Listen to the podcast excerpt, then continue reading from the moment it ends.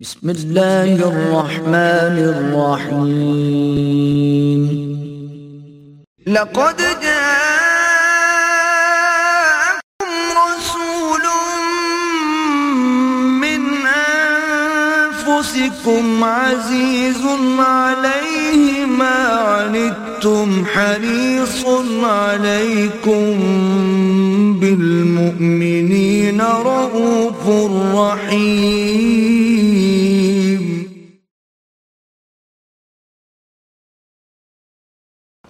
نحمده و ونصلي على رسوله الكريم. اما بعد، فقد قال الله تبارك وتعالى كما ورد في سورة النساء. اعوذ بالله من الشيطان الرجيم. بسم الله الرحمن الرحيم.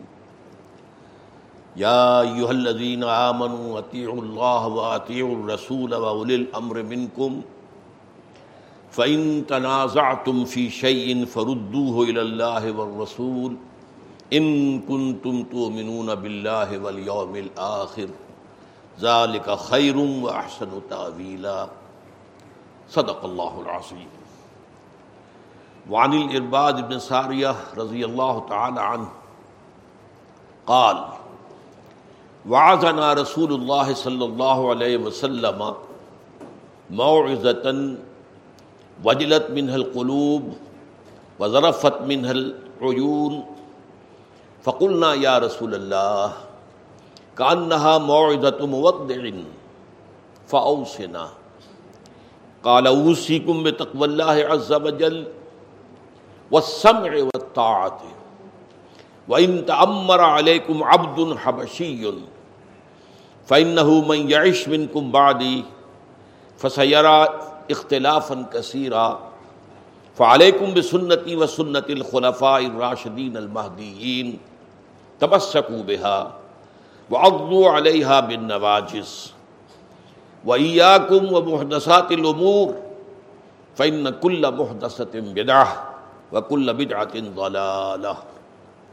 رواه أبو داود و والترمذي رحمهم الله وقال الترمذي حدیث حسن صحیح۔ رب اشرح لي صدري ويسر لي امري واحلل عقدة من لساني يفقهوا قولي اللهم ربنا الهمنا رشدنا واعذنا من شرور انفسنا۔ اللهم ارنا الحق حقا وارزقنا اتباعه وارنا الباطل باطلا وارزقنا اجتنابه آمین یا رب العالمین۔ اربعین نبوی کی حدیث نمبر اٹھائیس پر ہم پچھلے جمعے میں گفتگو کر چکے ہیں۔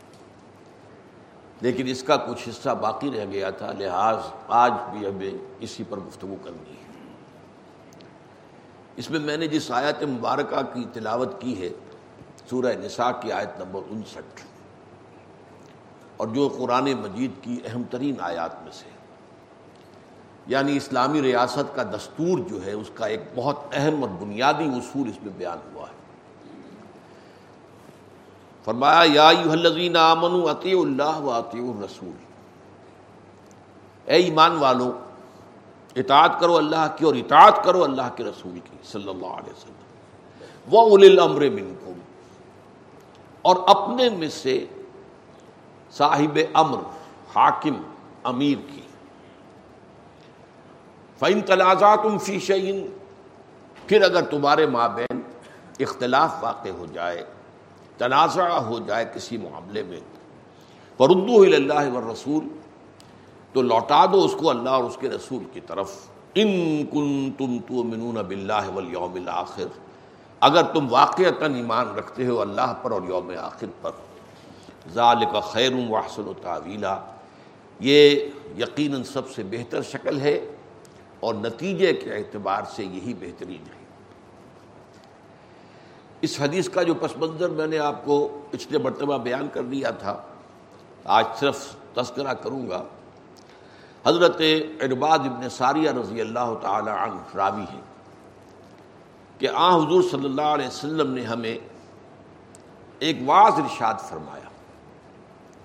بعض روایات میں ذاتہ یومن کا لفظ بھی آتا ایک دن، آپ نے ایک دن ہمیں ایک واض ارشاد فرمایا۔ وہ واز ایسا تھا، وجلت من القلوب۔ اس سے دل لرز گئے، کاپ اٹھے، خوف سے، خشیت الہی سے۔ ودرفت من العیون اور اس سے آنکھیں بھر آئیں، آنسو جو ہیں آنکھوں میں آ گئے۔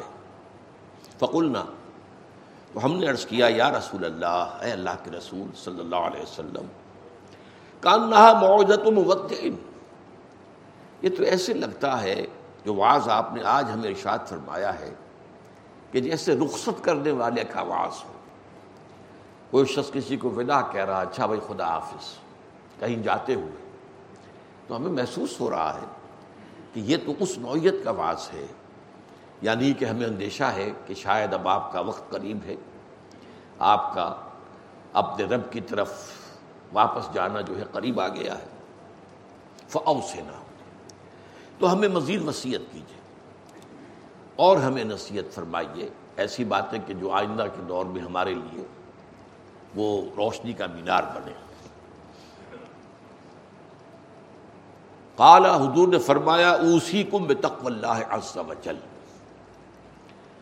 میں تمہیں وسیعت کرتا ہوں، تاکید کرتا ہوں، اللہ تعالیٰ اللہ عز و جل کی تقوی، اس کا احساس، اس کی عظمت کا، اس کی جلالت کا، اس کے مواخذے کا، اس کے محافظے مواخذے کا، محاسبے کا، یہ ایک احساس جو ہے دل کے اندر قائم رہنا چاہیے۔ یہ بات بھی ہر دم سامنے رہے کہ اول تو ایک مومن کے ایمان کی معراج یہ ہے کہ اتنا یقین حاصل ہو جائے کہ گویا وہ اللہ کو اپنی آنکھوں سے دیکھ رہا ہے۔ یہ ہم پڑھ چکے ہیں حدیث جبرائیل اور یہ نہیں تو کم سے کم یہ بات تو انسان کو ملحوظ رہے کہ اللہ مجھے دیکھ رہا ہے۔ آئی ایم پریزنس میں اللہ کے حضور میں ہوں۔ میں کبھی بھی اللہ کی نگاہوں سے اجل نہیں ہوتا۔ اللہ ہر حال میں میرے ساتھ اور مجھے دیکھ رہا ہے۔ اب اس کے نتیجے میں تقوا پیدا ہوگا۔ بچ بچ کر چلنا کوئی غلط کام نہ ہو جائے۔ میرے اعضاء و جوارے سے کوئی ایسا فیل سرزد نہ ہو جائے کہ جو اللہ کی ناراضگی کا سبب بنے۔ میرے دل میں بھی ایسا وسوسہ آنا آئے اگر آ گیا ہو تو اس پر انسان لاہور پڑے تعوض کرے، اللہ کی پناہ میں آئے، اس سے نفرت کا اظہار کرے، اگر ایمان کے خلاف کوئی وسوسہ شیطان دل میں ڈال دے۔ اس لیے کہ وسوسہ اندازی کا اختیار اللہ نے شیطان کو دیا ہوا ہے۔ اللہ یوس وسفی صدور الناس۔ تو وسوسہ تو آ سکتا ہے۔ لیکن پھر ایمان کی علامت یہ ہے کہ انسان کو شدید دکھ ہو کہ میرے دل میں یہ وسوسہ کیوں آیا۔ بہرحال، نہ تو میرے دل میں ایسی بات آئے نہ میرے و جوارے سے، میری زبان سے، میرے ہاتھ سے، میرے پاؤں سے، میری آنکھوں سے، میرے منہ سے، میری زبان سے کوئی ایسا فیل سرزد ہو جو اللہ تعالیٰ کی ناراضگی کا سبب بن سکے۔ وہ سم اور سننا اور اطاعت کرنا۔ یہ ہے ڈسپلن اسلامی حکومت کا بھی، جو خلافت کا نظام ہے اس میں امیر کا حکم ماننا ہے، اطاعت کر دیجیے اور اسلامی نظام جماعت میں بھی۔ اس لیے کہ دو ہی شکلیں ہیں۔ یا تو خلافت کا نظام قائم ہے یا قائم نہیں ہے۔ قائم ہے تو جو بھی ان کا امیر ہے، امیر المومنین ہے خلیفت المسلمین ہے، اس کا حکم ماننا ہوگا۔ قائم نہیں ہے تو وہ آپ سے آپ تو قائم نہیں ہوگا۔ قائم کرنے کی جد و جہد کرنی پڑے گی۔ اور یہ جد و جہد جماعت کی شکل میں ہی ممکن ہے۔ تو جماعت کا امیر ہوگا۔ تو دونوں شکلوں میں اس امیر کی بھی پھر اطاعت، سم و طاعت۔ و سم و طاعت ہے البتہ اس میں میں پچھلی مرتبہ کر چکا ہوں کہ سم و طاعت جہاں تک اللہ اور اس کے رسول کا معاملہ ہے، وہ مطلق ہے۔ بے چون و چرا۔ کوئی بات سمجھ میں آئے، نہ آئے۔ کسی بات کا سمجھ میں آ جانا جو ہے یہ کوئی بنیاد نہیں ہے کہ میں مانوں گا۔ یہ سم و طاعت تو نہ ہوئی، یہ تو پھر اپنے عقل کی اطاعت ہے۔ یا کوئی چیز آپ کو اچھی لگے یا نہ لگے۔ اگر آپ اس پر فیصلہ کریں گے تو آپ نے نفس کے متی ہیں۔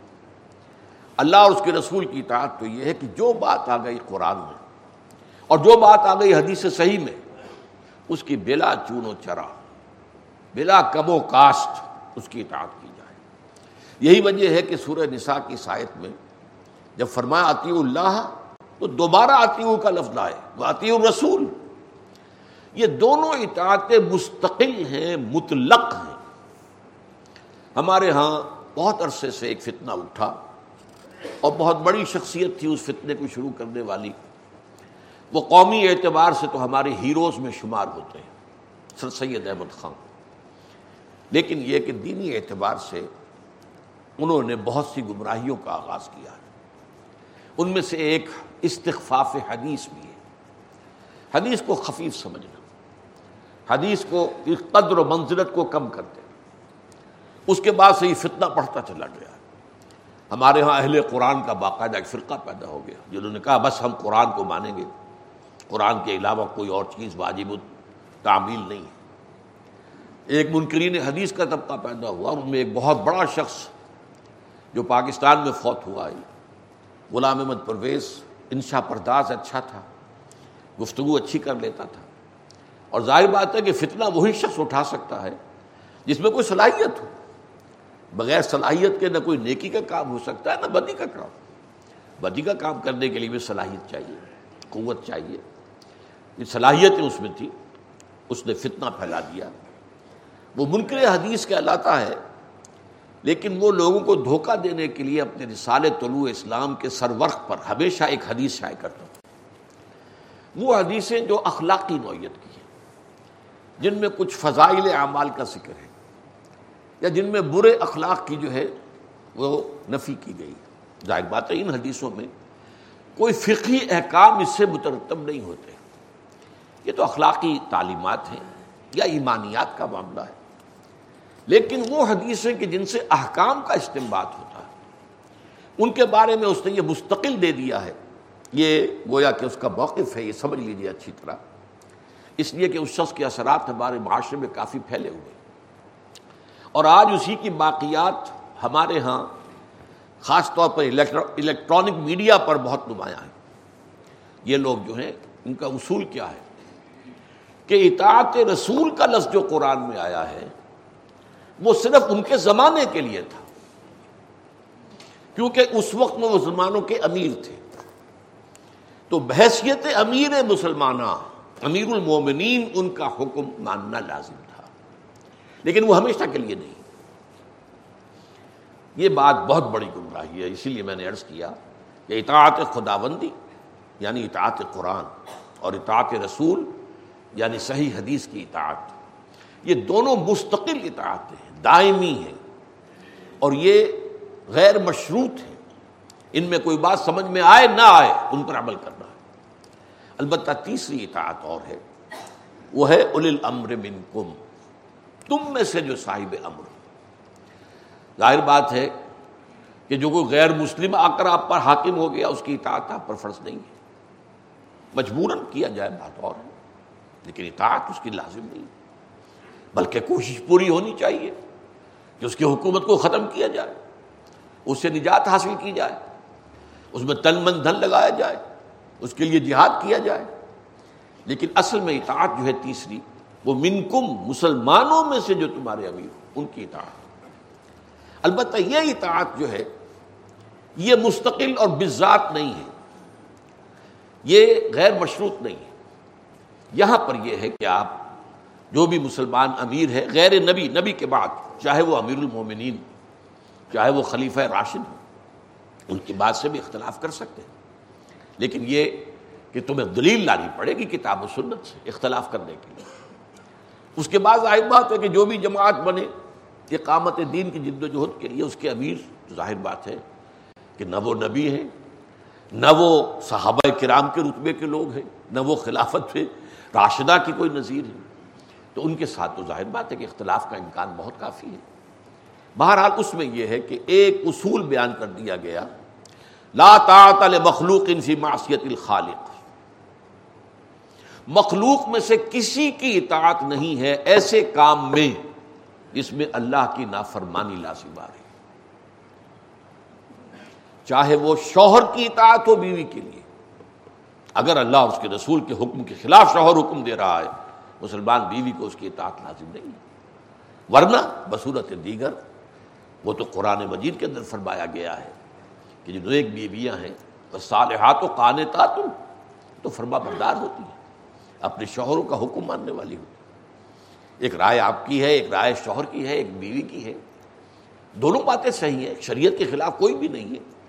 تو اب یہ ہے کہ یا تو بیوی اپنی اپیل سے، دلیل سے شوہر کو راضی کر لے، ورنہ یہ ہے کہ اسے شوہر کی بات ماننی پڑے۔ گی لیکن ایسی بات نہیں ہے کہ شریعت کے خلاف حکم دے تو آپ مانیں اسی طرح تمہارا امیر کو شریعت کے خلاف حکم دے لاسما والا تھا نہ سنے گی نہ چاٹ کریں گے۔ اور کوئی امیر اس بات پر جو ہے پوری طریقے سے جم جائے اور مصر ہو، تو پھر آپ اس جماعت کو چھوڑیں، طلاق دیں، جائیں۔ کوئی اور جماعت ڈھونڈیں یا آپ خود جماعت بنائیں۔ لیکن جماعت کے بغیر نہیں رہنا چاہیے۔ علیکم بل جمع لا اسلام اللہ بل جمع حضرت عمر رضی اللہ تعالیٰ کا جماعت کے بغیر نہیں رہنا چاہیے۔ اگر آپ کو اس جماعت کے امیر سے اختلاف ہو گیا ہے اور وہ ڈٹا ہوا ہے، اڑا ہوا ہے اپنے موقع پر، اور آپ سمجھتے ہیں کہ یہ تو اندکم فی ہا اللہ برہان، ایسی بات جس کے لیے دلیل موجود ہو اللہ کی طرف سے۔ اس پہ اب اگر آپ اس جماعت سے اختلاف کرتے ہیں، علیحدہ ہوتے ہیں، آپ پر کوئی الزام نہیں آئے گا۔ پھر کوئی اور جماعت تلاش کرے، نہ ملے تو خود جماعت بنائے۔ یہ جو ہے اللہ کے تقوا کے ساتھ سم و طاعت کا نظام۔ اس میں سورہ تغابن کی جو آخری میں آیت آئی ہے فتق اللہ مستطاع تم وسمعوا و وہی بات جو یہاں آئی ہے۔ اللہ کا تقوا جس حد تک بھی ممکن ہے۔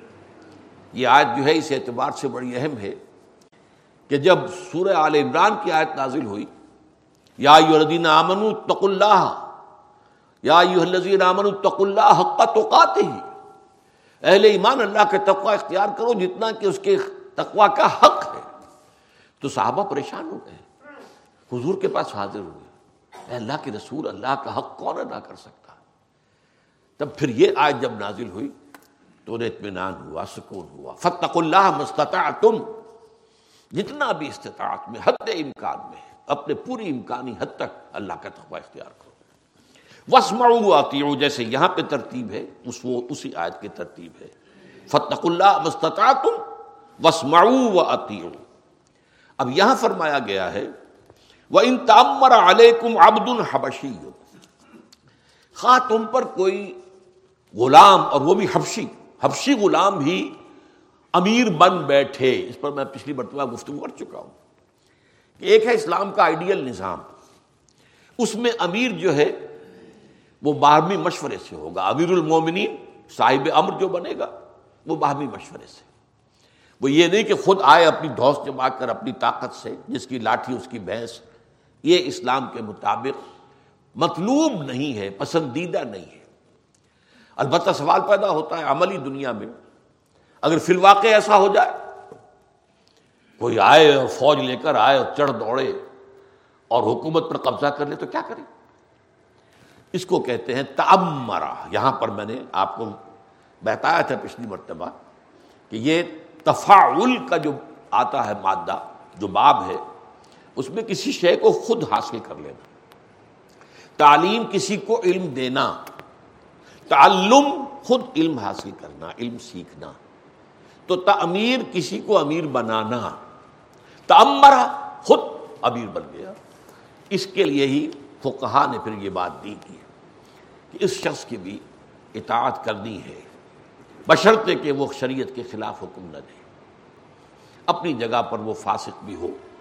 لیکن یہ کہ نظم کا تقاضا یہ ہے۔ ورنہ تو یہ ہے کہ اگر فرض کر دیا جاتا کہ اس کے خلاف اٹھ کھڑے ہونا لازم ہے، تو خانہ جنگی بار بار ہوتی، بار بار ہوتی ہوتی رہتی۔ لہذا اس میں یہ کہا گیا ہے کہ اس کو کہتے ہیں کہ امامت متغلب متغلب، تغلب خود غلبہ حاصل کر لینا۔ جو شخص خود غلبہ حاصل کر لے، اس کی امامت جائز ہے یا نہیں؟ فقہ کا فیصلہ یہ جائز ہے۔ البتہ وہ بھی شریعت کے خلاف حکم نہیں دے سکتا۔ یہ شرط موجود رہے گی۔ یہ شرط ثابت نہیں ہوگی۔ وہ کفر کا حکم نہیں دے سکتا، وہ کسی حرام کو حلال نہیں بنا سکتا، کسی حلال کو حرام نہیں قرار دے سکتا۔ یہ اس کے اختیارات میں نہیں۔ اگر ان حدود کے اندر رہتا ہے تو چاہے وہ زبردستی امیر بن بیٹھا ہو، اپنے طاقت کے بل پر تغلب اور تعمر کی بنیاد پر وہ امیر بن گیا، اس کی اطاعت ہوگی۔ تو وہ ان تعمر علیکم عبد الحفشی چاہے تم پر امیر بن بیٹھے، یہ میں ترجمہ کر رہا ہوں۔ ایک غلام اور حبشی، اب یہ عربوں کے نزدیک غلام کا درجہ ظاہر بات ہے کہ جو آزاد ہوتا ہے مسلمان، اس کے برابر تو نہیں ہوتا تھا۔ غلام تو غلام ہے۔ پھر یہ کہ بہرحال اگرچہ اسلام نے آ کر رنگ و نسل کے سارے امتیازات ختم کر دیے، پھر بھی یہ ہے کہ عربوں کے اندر ایک چیز تو باقی تھی ہی۔ بہرحال وہ حفشیوں کو اپنے سے کمتری سمجھتے تھے، آج بھی سمجھتے ہیں۔ اور یہ فرق جو ہے رنگ کا، یہ امریکہ میں ختم نہیں ہو سکا۔ وہ تعلیم کی جس انتہا پہ پہنچے ہوئے ہیں، اور جہاں تک کانسٹیٹیوشن اور لا کا تعلق ہے ڈسکریمنیشن بہت بڑا جرم ہے۔ امریکہ میں، اگر آپ رنگت کی بنیاد پر کسی کو ڈسکریمنیٹ کریں گے، تو بہت بڑا جرم تو قانون کے، تعلیم کے، تہذیب کے سارے تقاضے پورے کرنے کے باوجود وہ جو رنگ و نسل کی جو منافرت ہے موجود ہے، اس کو ختم نہیں کیا جا سکتا۔ یہ کچھ دلی احساسات ہوتے ہیں۔ کبھی ہو سکتی ہے۔ اس لیے میں نے آپ کو بتایا تھا کہ ایک صحابی نے ایک اسی طرح حبشی زادہ کو، حبشی کو صحابی ہے وہ بھی۔ انہیں کہہ کر پکارا یبد سودا اے سیاہ فام عورت کے بیٹے۔ تو حضور نے فرما دیکھو تمہارے اندر جاہلیت موجود ہے۔ ابھی تک جاہلیت موجود ہے۔ تمہارے اندر سے جاہلیت نہیں جاہلیت کہتے ہیں اسلام سے پہلے کے حالات کو، کہ وہ ساری چیزیں ابھی تمہارے اندر موجود ہیں۔ تو یہاں پر تاکید کے طور پر، یہ نہیں کہ حضور بھی حبشی کو کمتر سمجھ رہے، معاذ اللہ۔ لیکن یہ کہ تاکید کے طور پر کہ چاہے ایک غلام ہو اور وہ بھی حبشی ہو سے افہام ہو، وہ بھی اگر خود طاقت سے ابیر بن بیٹھے تو یہ میں اضافہ کر رہا ہوں۔ لیکن وہ کتاب و سنت کے خلاف حکم نہ دے تو اس کی اطاعت بھی لازم ہے۔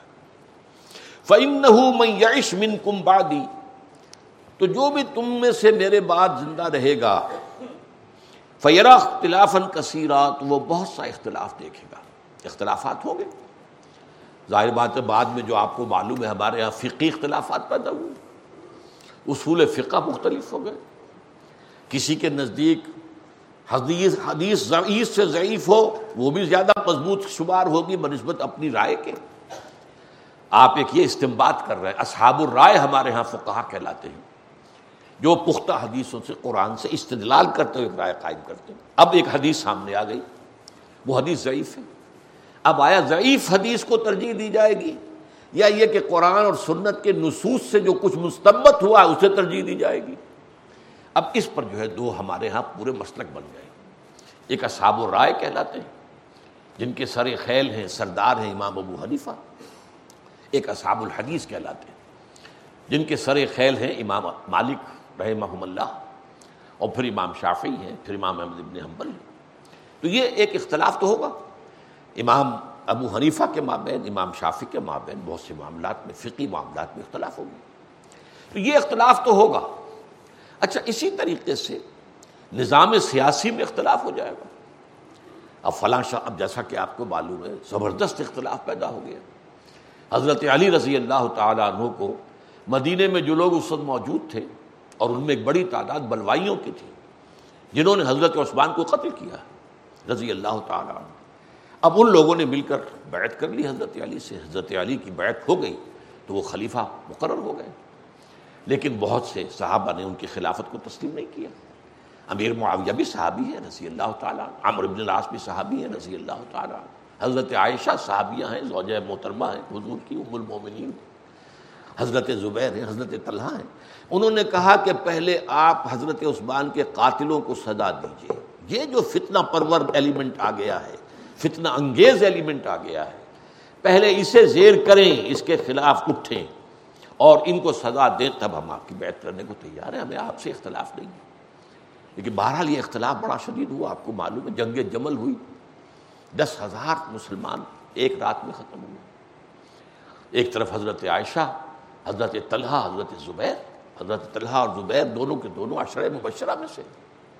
دوسری طرف حضرت علی۔ لیکن یہ کہ اختلاف ہوا ہے اور جنگ تک بات پہنچی۔ اس کے بعد امیر معاویہ امر بلاس یہ جو ہے، شام اور مصر کے فوجوں کو لے کر آئے ہیں۔ جنگ صفین جو ہے، وہ تو بہت ہی بڑا بات کا چوہتر ہزار مسلمان اسے ایک جنگ میں ختم۔ پھر وہیں سے ایک فرقہ بنمودار ہو گیا خوارج کا۔ پھر ان کے خلاف حضرت علی نے جنگ کی تو چار ہزار خوارج جو ہیں، وہ ایک جنگ نہروان میں ختم ہو گئے۔ لگ بھگ ایک لاکھ مسلمان ختم ہو اب یہ اختلافات جو ہو جائیں گے تو اس میں کیا کیا جائے یہ بڑا اصول آ رہا ہے۔ فعلیکم بسنتی و سنت الخلفاء راشدین المہدیین۔ تم پر لازم ہے کہ میری اور میرے خلفائے راشدین کی سنت کو مضبوطی سے پکڑو۔ تمسکو بہا، مضبوطی سے تھامو اس کو۔ وہ ابلو علیہ بن نواجس اور دانتوں سے پکڑ لو۔ نواجس جو ہیں داڑھوں کو یا یہ کچلیوں والے دانت جو ہوتے ہیں، یہ کچلیاں جو ہیں، یہ درندوں میں بہت زیادہ ہوتی ہیں۔ جو شیر کی کچلیاں ہیں، بھیڑیے کی کچلیاں ہیں۔ ہمارے ہاں ان کی وہ حیثیت نہیں رہی ہے، ورنہ ان حیوانات کے اندر، کیونکہ انہیں زندہ گوشت پھاڑ کے کھانا ہوتا ہے، تو یہ کچلیاں جو ہوتی ہیں، ان سے جب کسی چیز کو پکڑ لیتے تھے، تو پھر ان کی گرفت بہت مضبوط ہوتی تھی۔ تو اس لیے اس طرح فرمایا کہ داڑھوں سے یا کچلیوں سے پکڑ لو ان کو۔ میری سنت اور میرے خلفائے راشدین المہدیین جو ہدایت یافتہ ہے ان کی سنت۔ تمسکو بہا، اسے پکڑو مضبوطی سے ابو علیہ بن نواز اور ان کو اپنے دانتوں سے، اپنی کچلیوں سے، اپنی داڑھوں سے مضبوطی سے پکڑو۔ اب میں یہاں ایک تو مسئلہ آپ کے سامنے لانا چاہتا ہوں کہ یہاں پر جو راشدین کا لفظ آیا ہے، اس کا مفہوم کیا ہے؟ قرآن مجید میں انسان کی کامیابی، اس کے لیے تین لفظ استعمال ہوتے ہیں زیادہ تر۔ مفلحون الائے کام المفلحون الائے کام المفلحون لال لقم تفلحون، تاکہ تم فلاں پا جاؤ۔ اور یا ہوتا ہے فائزون، لا یستوی اصحاب النار و اصحاب الجنہ، اصحاب الجنت هم الفائزون۔ تو یہ دو الفاظ جو ہیں مفلحون اور فائزون، فائز ہو جانا کامیابی پہ فائز ہو گیا۔ اسی طریقے سے بڑے عہدے پر فائز ہو گیا۔ تو یہ فوج ہے، لیکن یہ کہ مفلحون جو ہے وہ بہت زیادہ گمبھیر لفظ ہے، فلاح جو ہے، روحانی فلاح، اخلاقی فلاح۔ اور اس کا اصل مفہوم اصل میں کیا ہے؟ کہ انسان کا ایک یہ جسد ظاہری ہے، حیوانی وجود۔ ایک اس کے اندر چھپا ہوا روحانی وجود ہے، وہ انا۔ اس پر کبھی گفتگو ہو چکی ہے۔ وہ انا یا خودی یا روح جو ہے در حقیقت، یہ اندر چھپی ہوئی ہے۔ اب آپ کی ساری توجہ جو ہے حیوانی ضروریات پر ہے، روح بیچاری سسک رہی ہے، بھوکی ہے، پیاسی ہے، اسے آپ نے کوئی غذا ہی نہیں دی۔ اس کی غذا ہے اللہ کا کلام۔ اس لیے کہ روح جو ہے، اس کے بارے میں فرمائے سلونا کا نہیں روح کلی روح من امر ربی، یہ امر رب ہے۔ امر رب کے لیے کلام رب ہے۔ اور اس اور جسد ظاہری باطنی جسد ظاہری حیوانی کے لیے، جہاں سے یہ آیا ہے، وہیں سے غذا آ رہی ہے۔ یہ جسم کہاں سے آیا؟ مٹی سے آیا۔ تراب سے، خلقکم من تراب۔ اس تراب ہی سے ہماری گندم بھی آ رہی ہے، ہمارے چاول بھی آ رہے ہیں، ہماری سبزیاں بھی آ رہی ہیں۔ گوشت بھی جو ہم کھاتے ہیں جانوروں کا، تو وہ گوشت بھی کس سے بنا ہے؟ سبزیوں سے، گھاس سے، چارے سے۔ سارا کا سارا جو ہے سورس جو ہے، ہماری ڈائٹ کا، ہماری جو بھی جو ہماری ضرورت ہے جسمانی، وہ ظاہر بات ہے کہ وہی ہے جہاں سے خود ہمارے یہ اجسام آئے۔ تو یہ دو مفلحون کا مطلب یہ کہ اندر سے اپنی اس شخصیت، باطنی شخصیت کو برآمد کرنا، جیسے کہ اپنے اس حیوانی وجود کو پھاڑ کر کوئی چیز نکالی جائے۔ جیسے زمین پھٹتی ہے تو اس میں سے بیج کے جو دو پتیاں جو ہے نکلتی ہیں۔ فلق کا لفظ اس کے لیے استعمال ہوگا۔ فلاح فلق، یہ ایک دوسرے کی بہت قریب ہے۔ فلاح اور فلاح کہتے ہیں عربی زبان میں، کاشتکار کو وہ اپنے حل کے جو نوک ہے اسے زمین کو پھاڑتا ہے۔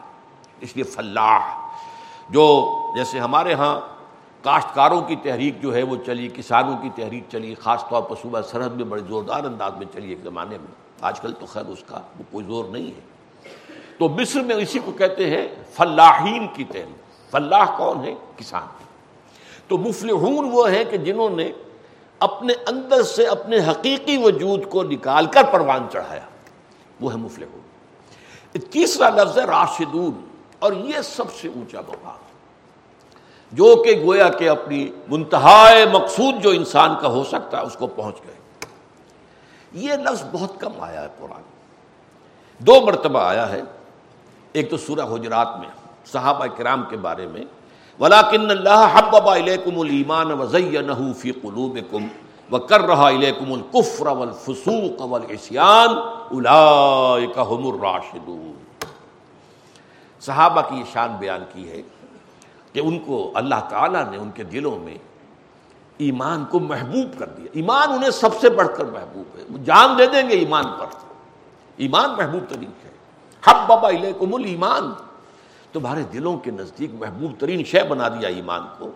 بس فی قلوب تمہارے دلوں کو مزین کر دیا اس سے۔ اسے مزین کر دیا تمہارے دلوں میں۔ یعنی وہاں منور کر دیا دل کو، اندر سے وہ ایمان کی روشنی جو ہے، وہ جو ہے اپنی بہار دکھا رہی ہے۔ وہ کر رہا الیکم القفر والفسوق والعصیان اور بہت ہی ناپسندیدہ بنا دیا اللہ نے تمہارے نزدیک کفر کو بھی۔ اور فسق کو بھی، نافرمانی کو بھی، ولیسیان اور گناہ کو بھی۔ اولئک الراشدون۔ یہی ہیں وہ لوگ جو رشت کو پہنچ جانے والے ہیں، جو کامیابی کو پہنچ جائیں گے، جو فلاح کو پہنچ جائیں گے۔ اور دوسرا یہ لفظ آیا ہے سورہ بقرہ میں، جہاں روزے کے احکام اور حکمتیں بیان ہوئی ہیں، اس کا جو نقطۂ عروج ہے۔ روزے کا اصل حاصل کیا ہے؟ روح انسانی کو غذا پہنچانا جس میں انسانی کو ذرا مزمحل کرنا۔ بھوک برداشت کرو، پیاس برداشت کرو تاکہ یہ حیوانی جسم جو ہے ذرا مزمحل ہو جائے۔ یہ جب حیوانی وجود مزمحل ہو جائے گا تو اس روحانی وجود کو ریلیف ملے گا، جو اس کے نیچے دبا ہوا ہے۔ اور دبے ہونے کی وجہ سے وہ گویا کہ سسک رہا ہے یہ تقریباً بے ہوش ہے۔ اس کو ریلیف ملے گا۔ اس کے اوپر اب قرآن کی بارش کرو، رات کو کھڑے ہو کر قیام اللیل۔ اب قرآن کی بارش ہوگی اور اندر سے یہ روح جو ہے اس کو آپ نے روزے کے ذریعے سے وہ اونچ اس کو ریلیف دیا ہے، جسم کو دبایا ہے اور روح کو اٹھایا ہے۔ تو اب اس سے جو مقام حاصل ہوگا، وہ بلند ترین مقام ہے روحانی اعتبار سے۔ اسی لیے اس کے لیے لفظ آیا ہے رشت فرمایا ویزا سال کا عبادی عنی فنی قریب اجیب دعوت دعان فلیستجیبولی ولیومنو بی لعلہم یرشدون اے نبی، جب میرے بندے آپ سے آ کر پوچھیں میرے بارے میں، ظاہر بات ہے کہ ایک پھر انسان کے اندر جب حقیقی ایمان پیدا ہوتا ہے، تو ایک بھوک سی اٹھتی ہے اللہ کا قرب حاصل کرنے کی بڑی خواہش پیدا ہوتی ہے اللہ کو دیکھنے کی۔ اور یہی سب سے بڑی نعمت ہوگی جو اصحاب جنت کو ملے گی، اللہ کا دیدار۔ آخری جو اللہ کی نعمت ہوگی، جس سے بڑی کوئی نعمت نہیں، وہ اللہ کا دیدار ہوگا۔ اور ظاہر بات ہے یہی دیدار تھا جس کے لیے حضرت موسیٰ نے درخواست کی تھی۔ اے اللہ، تو مجھے، تو نے مخاطب اور مکالمے سے سرفراز فرمایا، مجھ سے تو نے بات کی ہے۔ ممبرائے حجاب کی ہے، تو یہ حجاب ذرا اٹھا دے۔ رب ارے نہیں اندر لیک اے پروردگار، مجھے ذرا اپنا دیدار عطا فرما، میں تجھے دیکھ سکتا فرما گیا، لن ترانی، نہیں تم مجھے نہیں دیکھ سکتے اس عالم مادی میں رہتے ہوئے اس میں تمہارا دیدار نہیں کر سکتے، اس کا برداشت نہیں کر سکتے۔ بلکہ ذرا سامنے کے پہاڑ کو دیکھو، ہم اس پر اپنی ایک تجلی ڈالیں گے۔ اگر ہماری تجلی کو وہ پہاڑ جھیل جائے تو تم سوچنا کہ تم بھی ہمیں دیکھ سکو گے۔ فلما تجلّہ رب جب موسا سائقہ جب اپنا اللہ نے اپنی تجلی ڈالی پہاڑ پر، پہاڑ دب گیا، پھٹ گیا ریزا ریزا ہو گیا۔ اور بالواسطہ جو ہے یہ تجلی براہ راست موسا پر نہیں ہے۔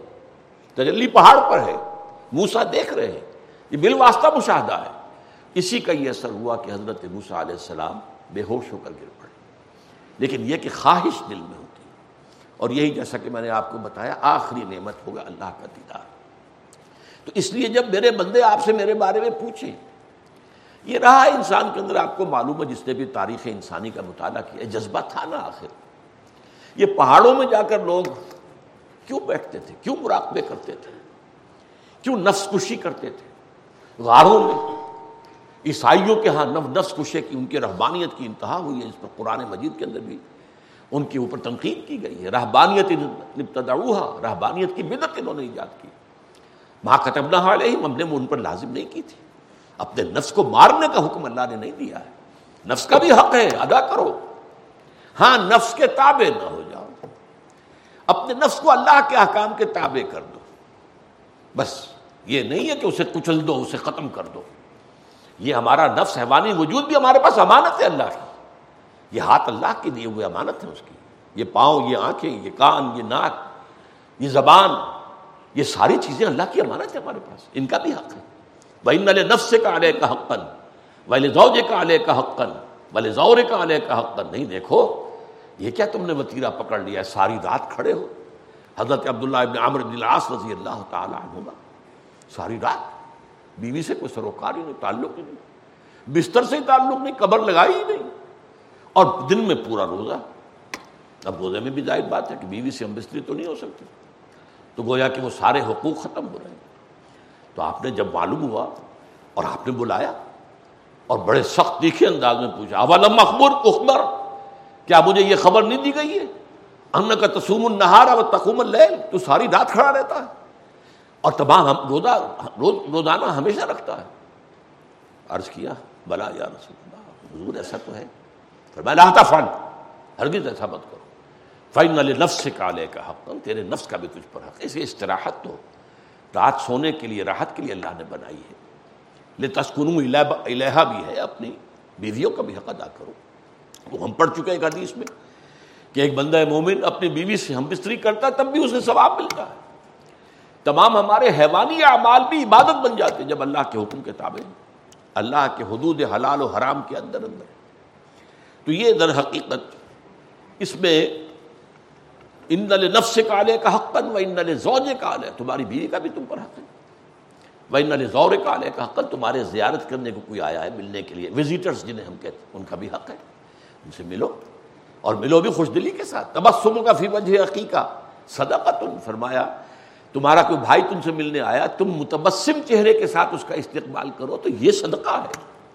یہ بھی بہت بڑی نیکی اللہ کے یہاں اس کا بھی عجب ملے گا۔ یہ نہیں کہ آپ ابوسن کمتریرا بن گئے۔ اب وہ بھی پریشان ہو رہا، میں خام خواہ آیا ان سے ملنے کے لیے۔ تو یہ جو چیز ہے، اس کا رد عمل جو ہے، یہ اینٹی سوشل جو ہے، آپ کا ایٹیچیوڈ ہو گیا۔ بلکہ سوشل ایٹیچیوڈ یہ ہے، جو آیا ہے، اس کا خوش دلی سے استقبال کرو۔ بہرحال مفلحون کا میں نے ترجمہ آپ کو بتایا۔ راشدون جو ہے، وہ پھر روحانیت کی جو انتہا اس دنیا کے اندر ہو سکتی ہے، وہ ہے راشدون۔ الائے کہم راشدون لال یرشدون۔ اب یہاں سوال پیدا ہوتا ہے کہ خلفائے راشدین المہدیین۔ حضور کے وہ خلفاء جو راشد بھی ہیں، مہدیین بھی ہیں، ہدایت یافتہ بھی ہیں۔ اب اس میں چار پر تو ہمارا اہل سنت کا اجماع ہے۔ ابو بکر، عمر، عثمان، علی رضی اللہ تعالیٰ مجمع ہمارے نزدیک افضل ترین شخصیت پوری انسانیت میں انبیاء کے بعد حضرت ابو بکر صدیق کی ہے۔ اور اس کے بعد حضرت عمر کی ہے، پھر حضرت عثمان کی، پھر حضرت علی کی۔ بہرحال اس میں کچھ لوگ اضافہ کرتے ہیں۔ حضرت حسن کا بھی میں بھی سمجھتا ہوں کہ حضرت حسن کا دور جو ہے اسے بھی شمار کیا جانا ہے۔ وہ صحابی بھی ہیں۔ اگرچہ سگار صحابہ میں سے تھے، چھوٹے تھے، لیکن حضور کی گود میں پلے ہیں۔ حضور کے کندھوں پر سواری کی ہے، ظاہر بات ہے۔ این نماز کی حالت میں بھی یہ حسنین کہیں آ جاتے تھے اور وہ حضور سجدے میں ہے اور وہ پیٹھ پر چڑھ کر بیٹھ گئے بچوں کا معاملہ جو ہے، تو آپ بڑے ہی آرام سے انہیں نیچے اتارتے تھے، نماز جاری رکھتے تھے۔ تو ان کا جو بھی محبت تھی حضور کی ریحانت عام یہ نبی کے باغ کے دو پھول ہیں۔ حسن اور حسین۔ تو یہ بھی ان کی بھی، اور چونکہ انہوں نے خود طاقت سے نہیں حاصل کی تھی، اس لیے وہ بھی خلفائے راشدین المہدیین میں شامل۔ البتہ حضرت معاویہ کا معاملہ، ہمارے ہاں بعض لوگ ہیں، ذرا ان کو میں عام جو ہیں، ہمارے عوام النا سنی، ان میں نہیں، کچھ ہے ذرا زیادہ ریڈیکل اور زیادہ جو ہے وہ ایک انتہا پسند، وہ حضرت ابیر معاویہ کو بھی خلیفہ راشد کہتے ہیں۔ لیکن اہل سنت نے ان کو اس طور سے تسلیم نہیں کیا۔ اس لیے کہ وہ متغلب تھے۔ انہیں کسی نے چنا نہیں تھا۔ ان کے لیے کوئی مشاورت نہیں ہوئی تھی۔ وہ تو جب حضرت حسن کی رضی اللہ تعالیٰ عنہ خلافت قائم ہو گئی، تو پھر وہ اپنی فوجیں لے کر جب آئے ہیں، تو پھر حضرت حسن نے خوریزی روکنے کے لیے کہ مسلمانوں میں حضرت علی رضی اللہ تعالیٰ عنہ کا تو پورا دور خلافت جو ہے باہمی خانہ جنگی کی نظر ہو گیا۔ اب یہ سلسلہ دوبارہ جاری رہے گا۔ تو حضرت حسن نے جو ہے دستبرداری اختیار کر کے خلافت حضرت معاویہ کی سپورٹ کر اس، اسی لیے حضور نے فرمایا تھا حضرت حسن کے بارے میں کہ میرا یہ بیٹا مسلمانوں کی دو جماعتوں کے مابین صلح کرائے گا۔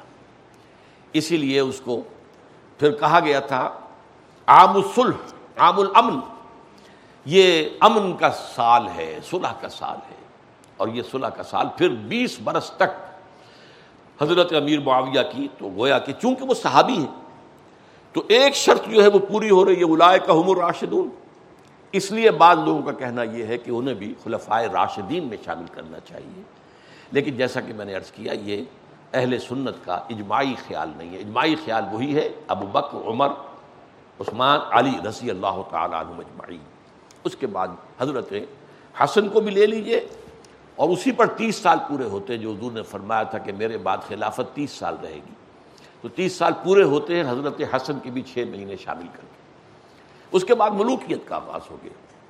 حضرت امیر معاویہ کا دور ملوکیت کا آغاز تو ہے، لیکن ابھی ملوکیت کی ساری خرابیاں اس میں نہیں آئی تھی وہ ملوکیت کی خرابیاں بعد میں بنو میاں کے خلفاء میں آئیں۔ اور جتنی پھر اور زیادہ آئی ہیں، وہ بنو عباس کے دور میں آئیں محل ان کے زمانے میں بنے۔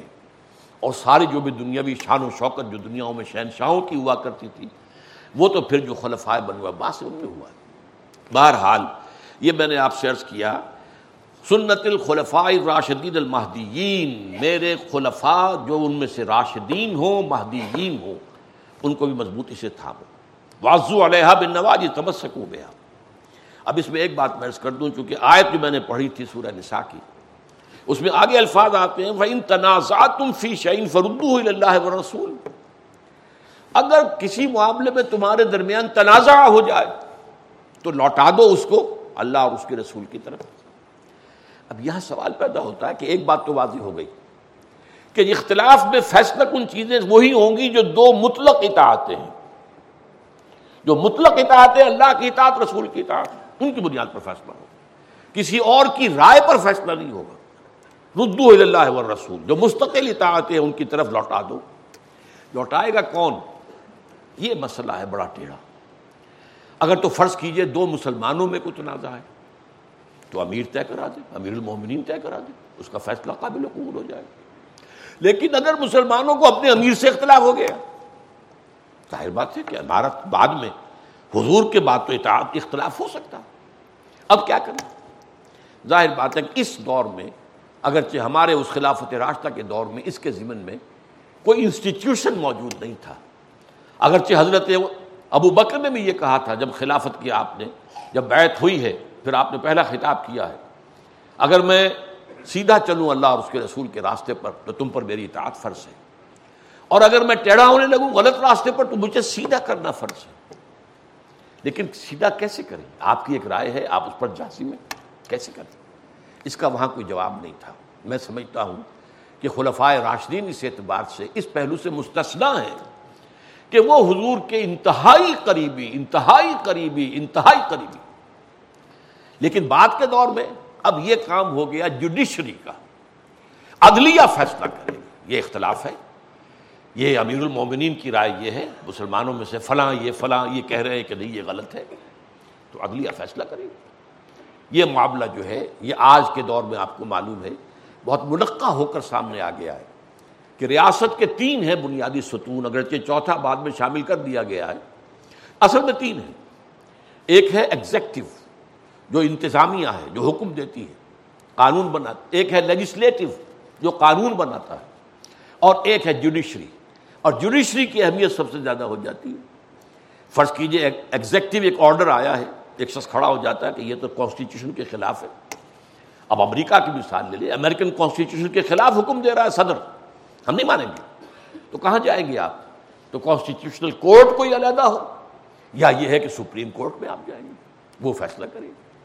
تو یہ معاملہ در حقیقت اس اعتبار سے، لیکن وہاں دلیل کیا ہوگی؟ ہمارے ہاں بھی۔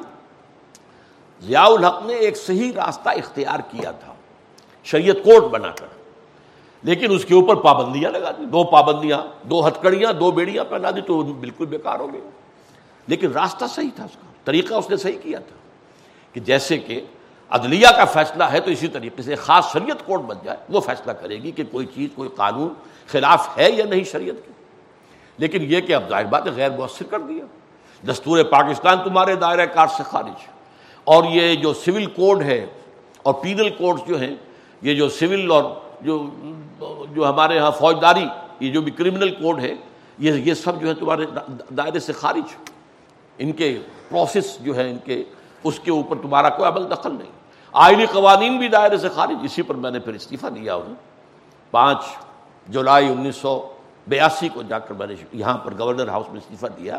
آپ نے شریعت کوڈ بنائی اور آئلی قوانین کے کبھی دائرہ جو ہے اس اس کو باہر کر دیا اس کو۔ یہ کیا مطلب؟ ہے آپ کے اپنے علماء ہیں، آپ نے ان کو جج بنا کر بٹھایا ہے۔ پھر کرم شاہ کس کا انتخاب ہے؟ اور جو ہوتے تھے، ملک غلام علی، وہ کس کا انتخاب ہے؟ اور جو مفتی تقی عثمانی کس کا انتخاب ہے؟ آپ کو ان کی دیانت پر، ان کے علم پہ بھروسہ نہیں ہے۔ اور آئلی قوانین جو انگریز نے نہیں چھیڑے تھے ہمارے ان کو تم نے تحفظ دیا ہے۔ ایک منکر حدیث، یہ غلام احمد پرویز ہی کے بنوائے ہوئے قانون تھے۔ وہ چونکہ سرکاری افسر تھا، اسے قرب حاصل تھا۔ جو ہمارے یہاں کا پہلا ڈکٹیٹر آیا ہے ایوب خان، اس کا قرب حاصل تھا۔ اس نے ایوب خان پر اثر انداز ہو کر یہ آئلی قوانین نافذ کیے تھے۔ تو اس اعتبار سے میں نے کہا کہ آپ نے وہ عدالت بنائی ہے، اس کے ہاتھ باندھ دی۔ انہوں نے کہا، اب یہ تفصیلی بات ہو جائے گی، وقت ختم ہو چکا ہے۔ سب آخری بات کہہ رہا ہوں، ان کا یہ عورتوں کو کون مطمئن کرے گا؟ میں نے کہا، اگر یہی آپ کے پیمانے ہیں تو پھر میں آپ کے شورا میں نہیں بیٹھ سکتا، یہ لیجیے میرا استعفیٰ دے۔ بہرحال، جو بھی تم میں سے میرے بعد زندہ رہے گا تو وہ بہت سا اختلاف دیکھے گا۔ اس کے حل کے لیے تمہارے لیے لازم ہے کہ میری سنت اور میرے خلفائے راشدین المہدین کی سنت کو تھامو، مضبوطی کے ساتھ اور اپنے دانتوں سے ان کو پکڑ لو۔ ویا کم و محدثات لبور اور دیکھو نئی نئی باتیں دین میں نہ نکال لینا یہ چونکہ ہم ایک حدیث پڑھ چکے ہیں اس سے پہلے بدرت کے موضوع کے اوپر، یہاں تفصیل سے جانے کی ضرورت نہیں ہے۔ دین میں ایک ہے قرآن اور سنت سے استمباد کر کے کوئی حکم نکالنا۔ اس کا نام اشتہاد ہے، قیاس ہے اشتہاد لیکن یہ ہے کہ ایک آپ نے بالکل ایک نئی بات نکال دی، کوئی دلیل نہ قرآن سے، نہ سنت سے۔ اور خاص طور پر عبادات کے اندر۔ کوئی ثواب کے لیے کیا جانے والا کام اور اس میں کوئی ایسا کام جس کی کوئی جو ہے سند ہمارے پاس نہ قرآن میں نہ حدیث میں۔ نہ خلفائے راشدین کے عمل میں، نہ صحابہ کے عمل میں۔ تو وہ چیز بدت شمار ہوگی، محدث۔ یا کم و محدثات العبور۔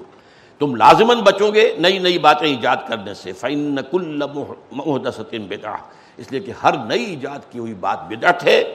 وہ کل بدعتن ضلالہ بدعتن ضلالہ اور ہر بدعت جو ہے وہ گمراہی ہے۔ ان چیزوں کو، نئے نئے چیزوں کو شریعت میں، دین میں داخل کرنے سے تمہیں رکنا ہے ہر حال۔ میں اللهم صل على محمد وعلى آل محمد كما صليت على إبراهيم وعلى آل إبراهيم إنك حميد مجيد.